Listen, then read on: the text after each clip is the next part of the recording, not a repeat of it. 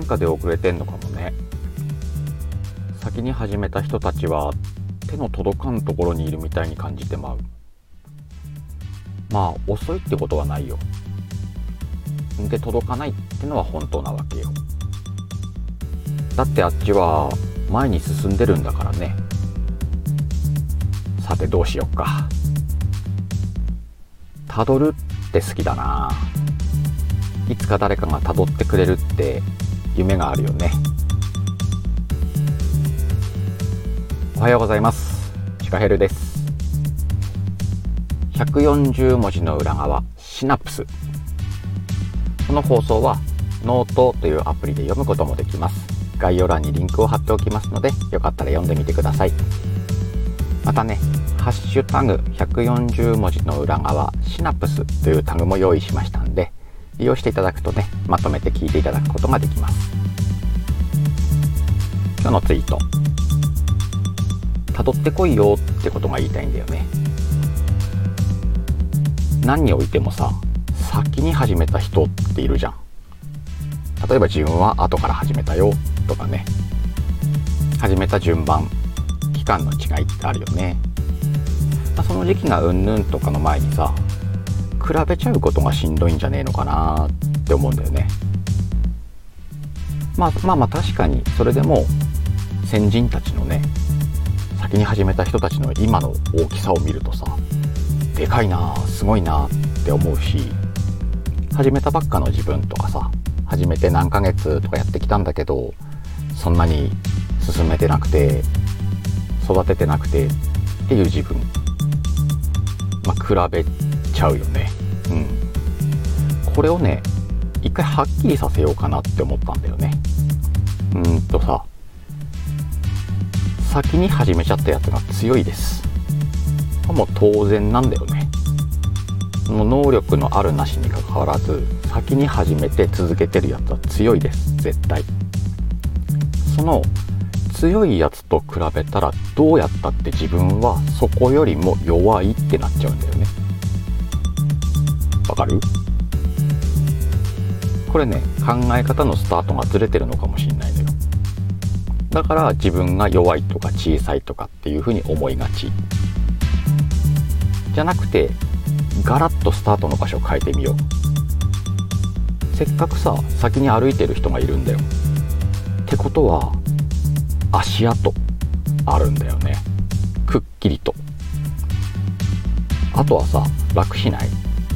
の人の足は足跡をさついてってね。そしたらもっと楽に先へ進めるんじゃん？って考え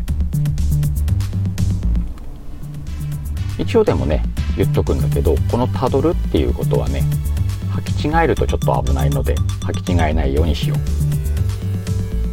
すでにある道足跡。それをねそのまんまトレースしていく。例えば足跡を一歩一歩ねちゃんと足合わせて進んでいく。みたいな形。これをねたどるとは思わないんだよね。それだとね、うん、結果がちょっと微妙なんだよ。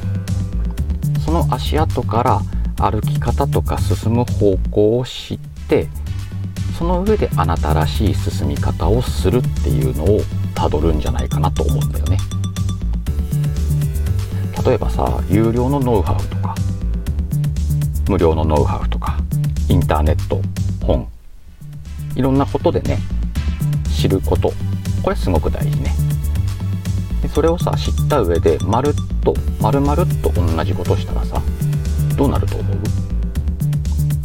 あ、正直言ってねつまんないコンテンツが出来上がります、まあ、コンテンツという言い方で正しいかな。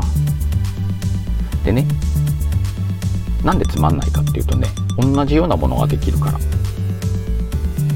でもうちょっと怖い話をすると同じくまるっと真似たのに同じものすらできないこともあるんだよね。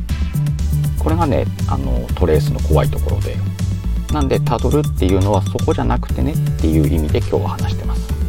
もちろんねさっきの方法でも結果は出るでしょう。そこがゴールだっていうならねそれもねあの OK です。その方考え方も。だ自分らしさあなたらしさみたいなのが描けたかなって思うんだよね。ここがね大事じゃない？先に進んだ人先人の知恵からさいいところを参考にしてあともう一個ねあるんだけど失敗例もあるんだよね。先に進んだ人から見れるものって。そうやってさあの前の人が失敗したようなことを同じ失敗しないようにする。進み方歩歩き方を見て自分の歩き方を考える。みたいなこと。そうしてたらねそれでもまだね失敗することがあるんだよ。あるんだよね。その失敗こそがさあなたらしさを作る種になるんじゃないの？っては思ってんだよね。この誰もしたことがないようなもし失敗をしたとすればものすごく貴重なことだからねこれは。それがらしさを作る。ってちょっと思ってねなんか良くない？でもう一個ね面白いのはあなたがそうやっていろんな失敗を繰り返して進んでいく足跡を残していくとねそこ貪欲に詰めたら誰かがその足跡をたどってくるかもしれないんだよ。それってさちょっと素敵な話じゃない？っていうのをツイートしてみました。さてたどるのはいいねってことは分かったね。じゃあもう一個で出てくる。誰を？何を？みたいな疑問。もしかしたらそれに応えているかもしれない。シナプス。時代は変わったんじゃないのか。一緒に出してますんで是非そちらも聞いてみてください。前回の140文字の裏側シナプス。たくさんの方にね聞いていただきました。概要欄にリンク貼っておきますんでねよかったら以前のものも聞いてみてください。冒頭で話した通りハッシュタグでも検索していただきます。なんとなく頭に浮かんでなんかいいなと思って始まったこの新シリーズのシナプス。